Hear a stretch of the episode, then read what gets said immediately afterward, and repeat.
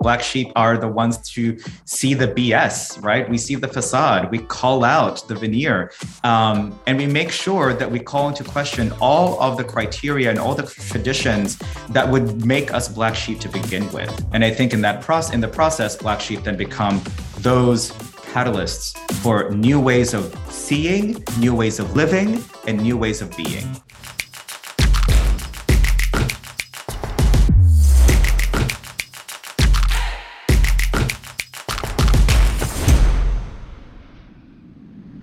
On this episode of the Creator Community, we'll meet Michael Dumlao, Senior Brand and Diversity Advisor for one of the largest consulting firms in the world, and now published author. We'll learn who Guncles are, why we need to celebrate the black sheep in our lives, and how a life of authenticity is no easy journey without compassion from those around you, especially in the LGBT community. We'll also follow Michael's journey that ultimately led him to publishing his new book, The Wisdom of Guncles. Check it out. Welcome to the second season of the Creator Community. This is a new podcast series from book publisher New Degree Press, or NDP. I'm your host, John Saunders, founder of Forward Advisory Solutions.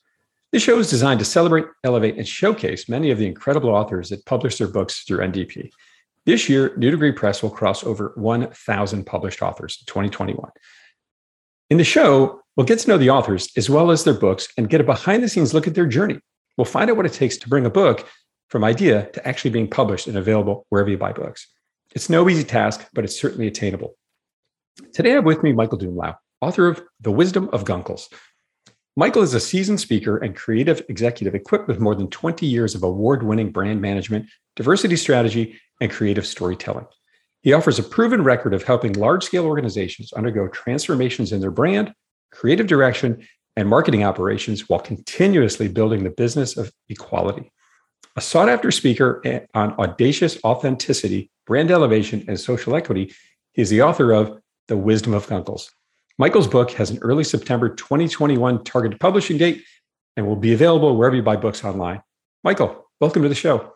Thank you so much for having me. I'm so excited to be here. It's great to have you. So, before we jump in, we heard a little bit about your background there, but love to dig in a little bit more deeply and get more of your story, your background, your career. You know, how did you navigate to where you are today, Michael? So I was born in Manila, Philippines, uh, and eventually my family immigrated to Sydney, Australia. Uh, and then I went to high school in Santa Barbara, California, returned back to Sydney for college, then went back to Santa Barbara to graduate college, and then eventually found myself in Washington, D.C., where I've now resided um, for 20 years with my now husband and our very adorable 10 pound Chihuahua rescue named America. And I mention this because that journey of being a twice immigrant, three time immigrant, even if you think about my move from California to DC, is very much a part of my story and very much a part of what informs my career journey as well. I was born to a very, very loving family in Manila who represented very two different geographies, cultures, and I would say even perspectives of Filipino identity. But what they did share in common, my, both my mom and my dad, is that they themselves are creatives and they encouraged uh, their children, my brothers and I, to be creative. So we were always driven to music, theater, and the arts. However, because I was born under martial law, under the Marcos dictatorship, um, I was also always driven to care for my family, to care for my community, and to always want to make things better, you know? And I learned this from my parents, but I think most especially from my Lola or grandmother, who instilled in my brothers and I a very deep understanding of really what it means to excel and how excelling is a way of defense. And that to achieve is to rise above and to lift your family with you. And that to shine is to frankly change the narrative, especially in a world where people like ourselves, brown immigrants, and at least unbeknownst to my grandmother at the time, queer people like me, um, would not always be seen as credible, valued, and frankly accepted. So I went to art school the University of Sydney, Sydney College of the Arts. Then I graduated from UC Santa Barbara, and I did that with a degree in photography and multimedia design. And from there, basically all of my jobs and all of my career pursuits have had a mixture of art and social justice, either as part of its intention or part of its impact. But then what really jump-started my career was a spot in the 2000 races for US president and Congress, where I was able to help get our Democratic ticket elected while also representing LGBTQ and POC interests. that is actually what took me to Washington, D.C., where I became a director at a boutique Capitol Hill lobbying firm, and then a director at the United Nations Association in DC, where I led you know, communications and digital strategy and global education programs. And then eventually from there, I had a stint as a graduate fellow and communication strategist, uh, and then eventually the lead designer at a Georgetown University department, uh, where I was also studying for my master's in communications. And also during that time, I co founded my own company, Style and Image Network, and then I co founded my former nonprofit Fashion Fights Poverty.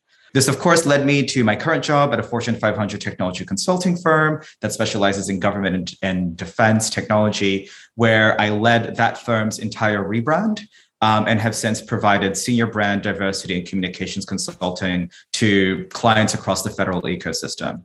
And I would say now, moving forward, after 20 plus years, my career sits at the intersection of brand diversity and innovation, all of it anchored on this mission to really advance equity and access, especially for LGBTQ, BIPOC, and other marginalized communities. And I feel like in many, many ways, that in of itself is what I try to pour into my book, The Wisdom of Guncles.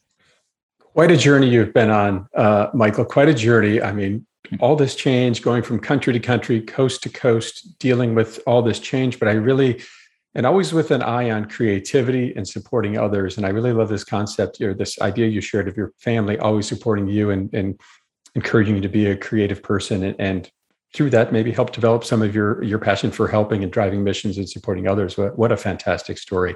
Thank you. Uh, you know, when you think about the wisdom of uncles and how you got it off the ground, could you share with our listeners a bit about that journey? How did you go from this idea to, hey, I've got a book in my hand here? How did that come to be? It really is just like trying to solve a jigsaw puzzle with pieces made out of water. Like I had an idea of what the outline was going to be, but how it actually fit inside it was completely different, especially with every single interview, with every single part of the journey.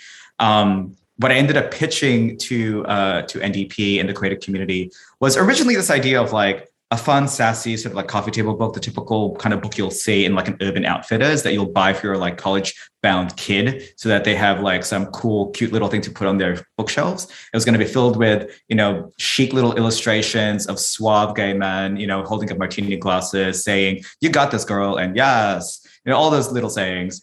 And uh, originally, it was just going to be me. It was just going to be basically my perspective, my story. And then I realized, you know, as a good marketer, that I needed to expand my readership. So I said, you know what? I should probably bring other voices and other people in here. And that's when I started to do a data call for other guncles, other uh, other people in my life who I thought, hey, you have an interesting story, you have an interesting perspective on X, Y, and Z. Can I interview you on, you know, for this book?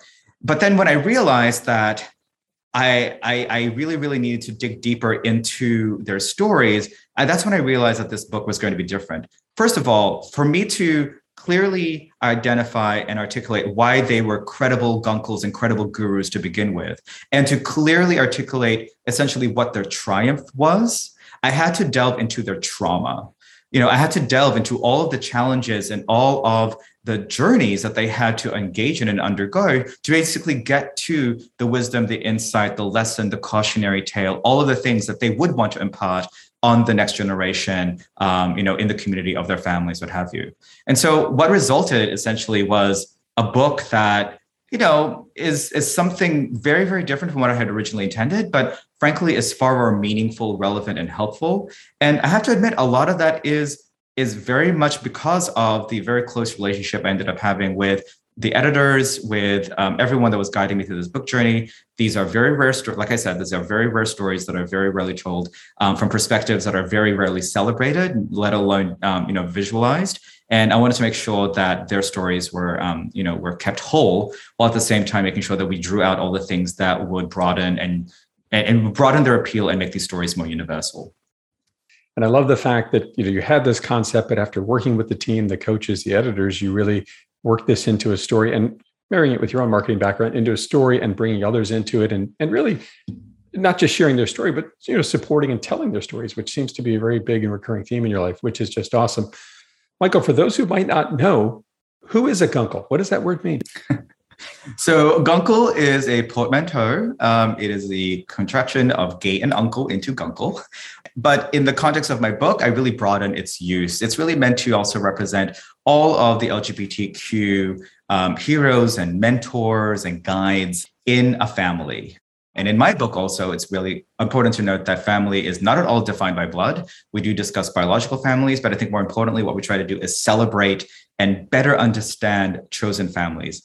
So for me, so I actually also introduce other delightful little portmanteaus, such as the Lanti, lesbian auntie, the Kuncle and Quanti, the queer uncle and queer auntie. We have Trunkles, Tronties.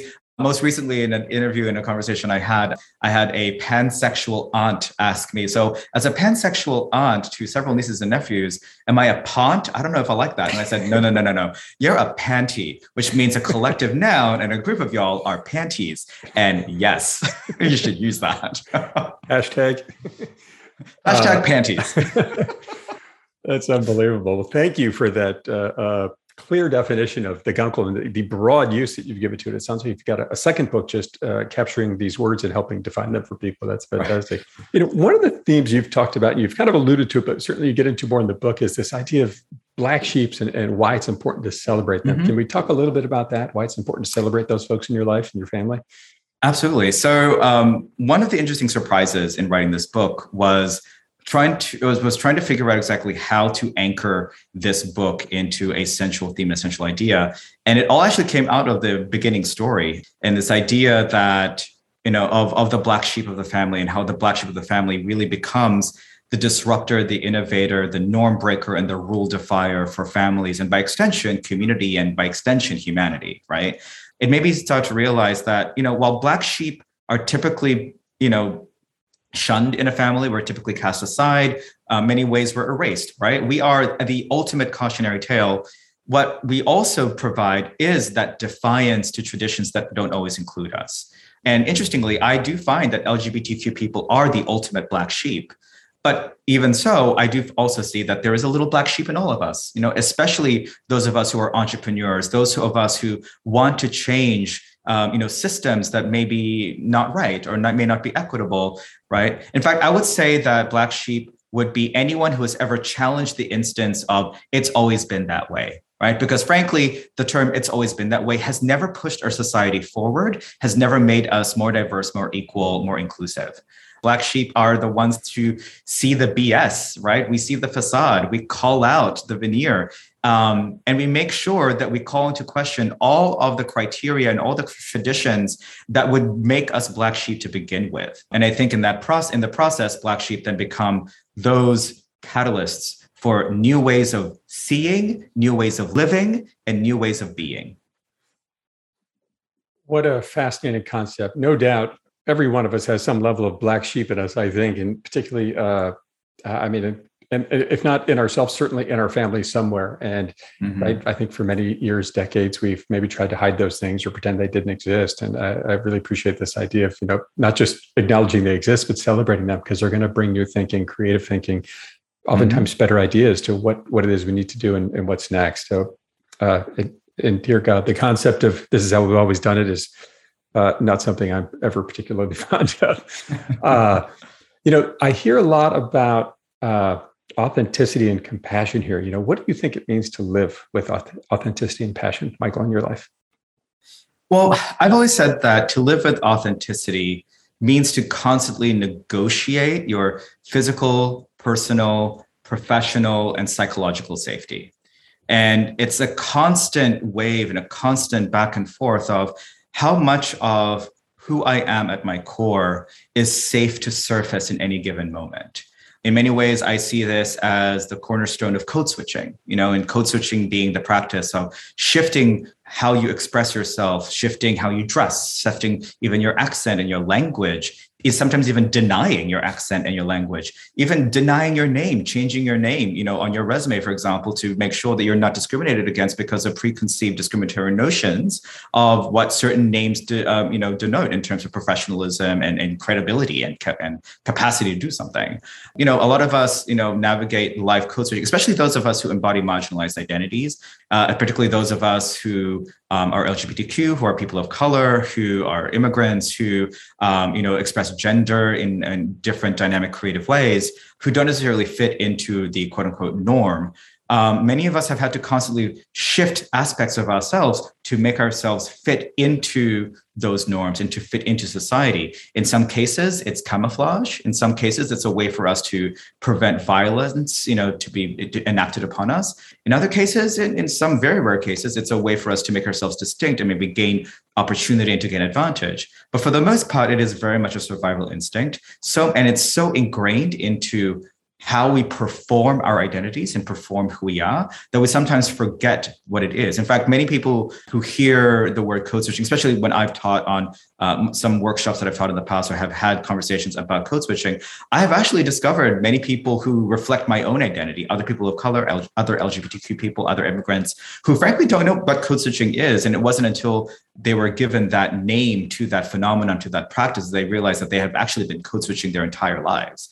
When I say authenticity with compassion, the reason why I always want to um, associate compassion with with authenticity is that we have to have compassion for people who have to create that negotiation, who have to navigate the world constantly wondering um, and frankly remembering which parts of them are safe in which situations, in what criteria, right? Also, when it comes to particularly LGBTQ people, I would say code switching can sometimes be considered considered as uh, another a new closet, if you will. You know, part of our journeys as, as LGBTQ people is coming out is never just a singular journey right? We come out every single moment we wake up, every time we enter a new space, every time we meet new people, every time we begin a new path. Once again, there has to be compassion for that, right? This compassion, um, you know, not only for yourself, you know, when you choose which parts of yourself can surface, but I think it's also important for allies to have compassion for those of us who frankly have to make these negotiations because we don't have the privilege not to make these negotiations. There's a lot there for sure. And this concept of performing your identity, I thought really got my attention because I think everyone, uh, certainly uh, uh, immigrants, LGBT, the LGBT community, that you know, perform some kind of identity every day and what's acceptable, what's not, and how do you feel about that? And being authentic is, I, am sure, creates a lot of takes a lot of energy and and and uh, many times pain for people to go out and actually be the person that they are. And so I, I really mm-hmm. love this this marriage of it with the compassion idea because we all could be a bit more compassionate and empathetic to those of us around us. You, you mentioned uh, this concept a bit uh, earlier about chosen families and certainly some areas of safety here. You know, how do mm-hmm. how do you how have you seen in your life that chosen families can create safe space? Absolutely. Um, so, actually, just coming off of the conversation about authenticity, um, I have a uh, chapter in my book that I absolutely adore. It's a beautiful, magical chapter called The Nerd. And it starts uh, with this description of a comic book convention floor, actually, the Dragon Con floor. And for listeners who may not be familiar, DragonCon is one of the largest Comic Cons cosplay conventions in the world, uh, where you would typically see um, what I call, I think, a cavalcade of Scarlet Witches and Stygian Darth Vaders and automatons, uh, you know, dragons and little elves and, and all these superheroes and supermen of shapes, various shapes and sizes, you know, all crisscrossing and, and exploring who they are through the magic of storytelling and fantasy, sci fi, and creation. And um, in the midst of this, there is this character who I, I call Coda, who discovers that they are not only queer, but also transgender. And they use the safety of this culture that literally expects you to discover different parts of yourself through costume, through through fantasy, and and and create basically almost like a, a chrysalis in which you can form who you truly are in your inner core. In fact, I'd love to start with this quote from that chapter uh, where I say, "Chosen families weave safety where there is none." And nurture dreams that some biological families might never understand. They create worlds where people are safe to explore versions of who they are until they unearth the core of their truth. And most importantly, chosen families are family. And for queer people, it can be the only ones we have.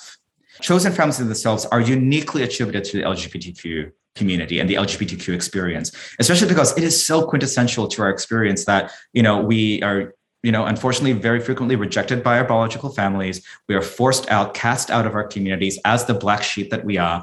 Then we have to find a community elsewhere. And that community, which is not bound to us by blood, but is bound to us by affinity, by similar journeys, by an understanding of our, of our journeys, of our life, of our identities, and our dreams and aspirations as LGBTQ people, or just, uh, just as people, right? Um, they become basically the space in which we find the nurturing and the love and the affirmation that we don't always get, and in many cases will never get from our biological families.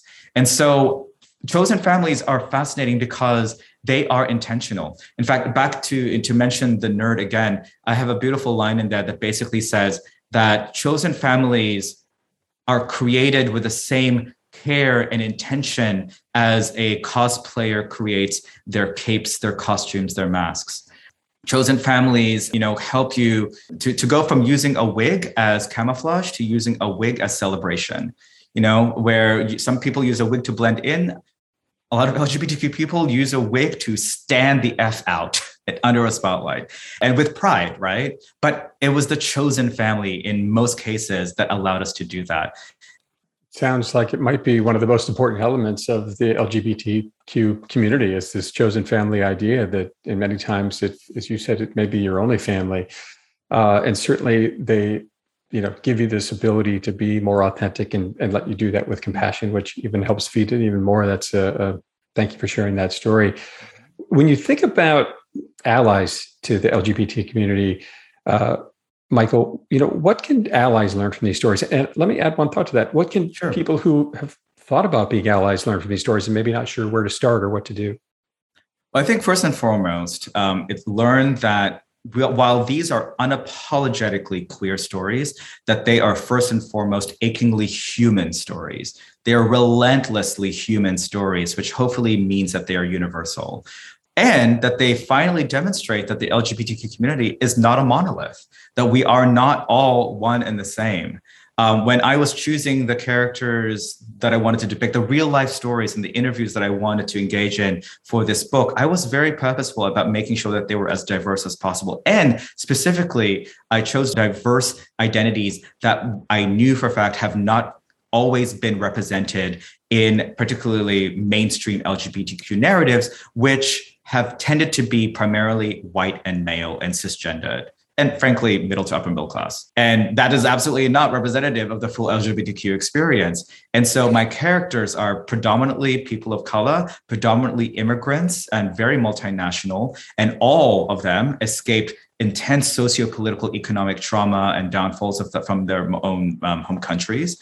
Many of them are from very, very different walks of life, very different professions, from the academic in Ohio that I spoke to, to a uh, uh, non-binary Paraguayan uh, drag artist and hairstylist, to a journalist, to a uh, cosplayer who's also a sound engineer, to the US Army foreign language translator, uh, to myself, my own stories in there. And so I bring my also, also my journey as a corporate marketer, um, you know, to a whole host of other stories that I'm hoping because I hopefully chose right, and I do believe I chose right, that hopefully other people can see themselves in these stories, um, regardless of how they identify.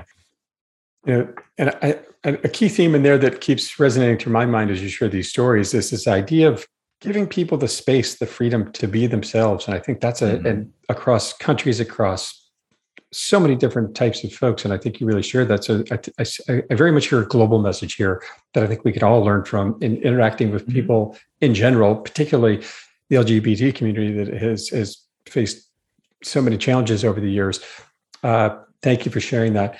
When you think about uh, you know this journey you've been on what what an awesome one it's been and so much that you've learned through your book and, and certainly sounds like about yourself and your own life. You know what's been an unexpected positive you found from going through this book journey or writing this book? My audience is okay so when i mm-hmm. honestly when i first wrote this book i was like i'm just going to write this for my fellow you know guncles. It's going to be for also my nibblings you know it was very much a the people that are in this book and everyone who may look up to us as as guides uh, which by the way in and of itself i do find to be revolutionary because it's not as if we've enjoyed a long human history where the lgbtq experience you know would be deemed worthy of of of mentorship like would be that we would be considered elders and gurus and and heroes and mentors right? If anything i would be i would think that a majority of history in the majority of history we were the exact opposite. We were like the ultimate cautionary tale the black sheep if you will. So just the fact that i am you know presenting this idea that no as lgbtq people we are absolutely mentors. We are absolute we have experiences that are worth listening to and worth gleaning wisdom from because trust me it we, we can teach y'all something.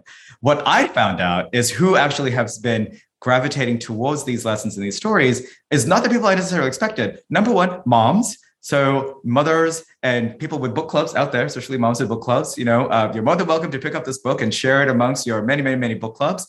Um, but specifically, I would say mothers who really see themselves as the primary caretakers in their families. I found that they really resonate with many of the elements of this book um, because I think they want to make sure that they become agents for change, that they become uh, the people who create biological families or just spaces in general, whether it's in their family or not, in which their children, their children's peers and friends, uh, their own nieces and nephews, and the generation that, that they are taking care of can find that safety to explore who they are and be who they are. So I love you, moms. I love my mom, obviously, and I love the mothers out there who are finding value in this book. The other one is educators. I love the fact that so many educators have told me how valuable they see this um, in that space, particularly for their students, um, that this could be a great uh, resource for not just LGBTQ youth and their LGBTQ students, but also their students in general, especially immigrant students, students of color, um, because this may be one of the first times that they see these kinds of stories celebrated and told with this truth. I mean, one thing about these stories that I will say is that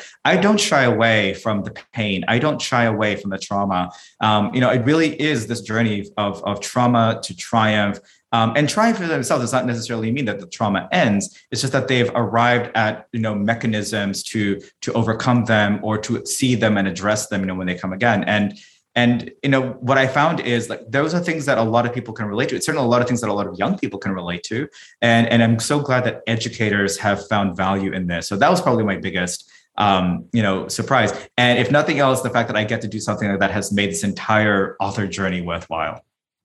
That's incredible. So going through this journey, you've found there's so many audiences out there you hadn't even considered yet. And what a positive message for people to have, particularly in the schools, to help people be compassionate, to let those around them be them authentic selves and not, not let people live their lives, not have to hide who they are and get out and, and perform, you know, their mm-hmm. identity as opposed to the identity they think they should have or others think they should have uh, you're I feel, I feel like there's a branding future with black sheep somewhere in, in with uh, your marketing background headed our way. Uh, speaking of the uh, the future uh, michael what would you say the future holds for you in this book? How will you see this as a where do you see success with this? Um, i absolutely would love to see these stories manifest and activate through something like a netflix show right? Or, or, or a dedicated um, you know documentary series where we really do delve into uh, the lives, the stories of not just the people in this book, but the communities and the identities that they represent. So, you know, from this podcast to uh, Netflix producer's ear, I would love to be able to see these stories live out in that kind of storytelling medium.